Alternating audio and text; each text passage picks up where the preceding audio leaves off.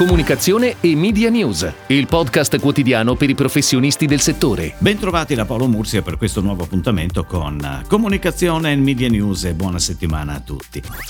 Durante il convegno tenutosi venerdì scorso PwC Entertainment and Media Outlook in Italy sono uscite come sempre analisi puntuali ed approfondite con un focus particolare dedicato anche al mercato pubblicitario in Italia. Massimo Beduschi, chairman e CEO Group Home Italia e presidente di WPMP in Italia, ha affermato come sia sempre più difficile fare stime sull'andamento del mercato, perché ad esempio quelle presentate sono state fatte prima delle ultime disposizioni del governo. È possibile prevedere comunque una chiusura anno su fronte investimenti pubblicitari che dovrebbe vedere il digitale unico segno positivo. La TV intorno al meno 14%, la radio meno 25%, stampa meno 30%, con i quotidiani a meno 20% e i periodici a meno 40%. Meno 40% per l'esterna e meno 60% per il cinema, queste le previsioni. Per quanto riguarda il mercato entertainment e media italiano, nel 2020 varrà quasi il 10% in meno dell'anno precedente, anche questo ovviamente a causa della pandemia da coronavirus.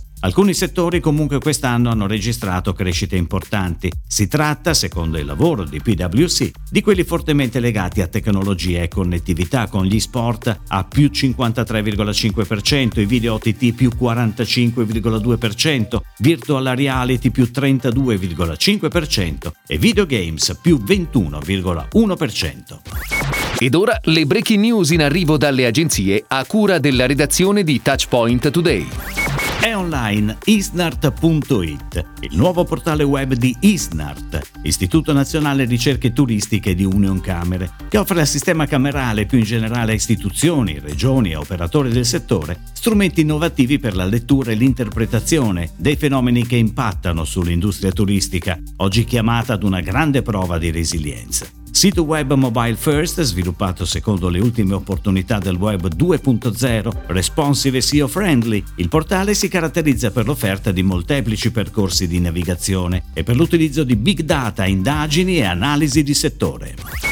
Halloween è la festa che celebra le paure più comuni di tutti noi. E cosa spaventa di più chi lavora nelle agenzie pubblicitarie? Telefoni che suonano all'impazzata, debrief dell'ultimo minuto e riunioni infinite. Per celebrare questo Halloween con ironia, Leo Barnett Italia ha lanciato la campagna social Paranormal Creativity, una serie di copy ad che giocano sulle situazioni più insolite vissute in agenzie e invitano tutti gli addetti ai lavori a superarle con un sorriso. La campagna è online sui profili Instagram e Facebook dell'agenzia, ma la visione è sconsigliata ai pubblicitari facilmente impressionabili.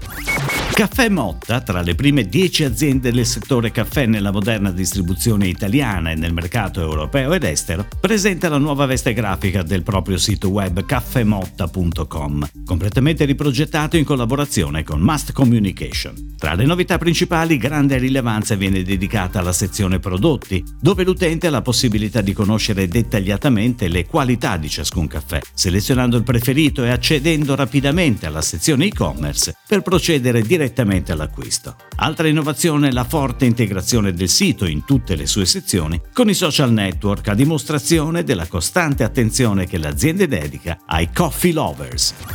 Per supportare i classici negozi di giochi, giocattoli, prodotti per la prima infanzia, festività e party, Asso Giocattoli, in collaborazione con le testate Infanzia RCS Sfera, lancia la campagna Io compro in negozio. Da ottobre a gennaio, infatti, Style Piccoli, il magazine moda 014 del Corriere della Sera, Io e il mio bambino, la guida più autorevole per gestanti e mamme con bambini fino a due anni, Insieme, il giornale della famiglia rivolta al target famiglie, con figli dai tre anni all'età scolare, e qui quimamme.corriere.it, il canale famiglie di Corriere.it, inviteranno i loro lettori a comprare in negozio per vivere un'esperienza di shopping su misura in piena sicurezza, guidati da addetti ai lavori. Un modo concreto sia per esprimere vicinanza a tutte le microimprese che stanno vivendo un momento difficile, sia per sensibilizzare l'opinione pubblica a riscoprire le tradizioni di sempre e riavvicinare i consumatori ai negozi di prossimità.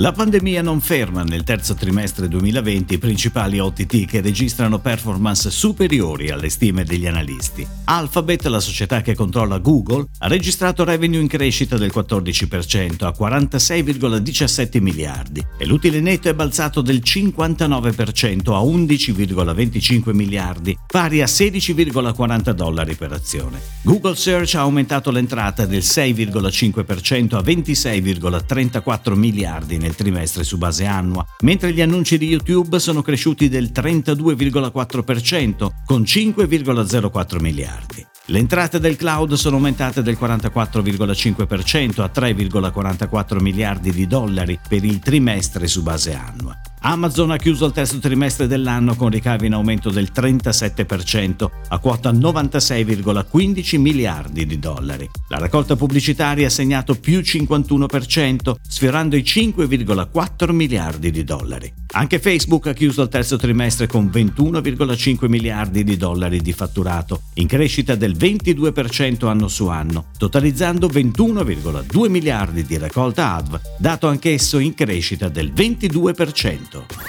È tutto, grazie. Comunicazione e Media News torna domani, anche su iTunes e Spotify. Comunicazione e Media News, il podcast quotidiano per i professionisti del settore.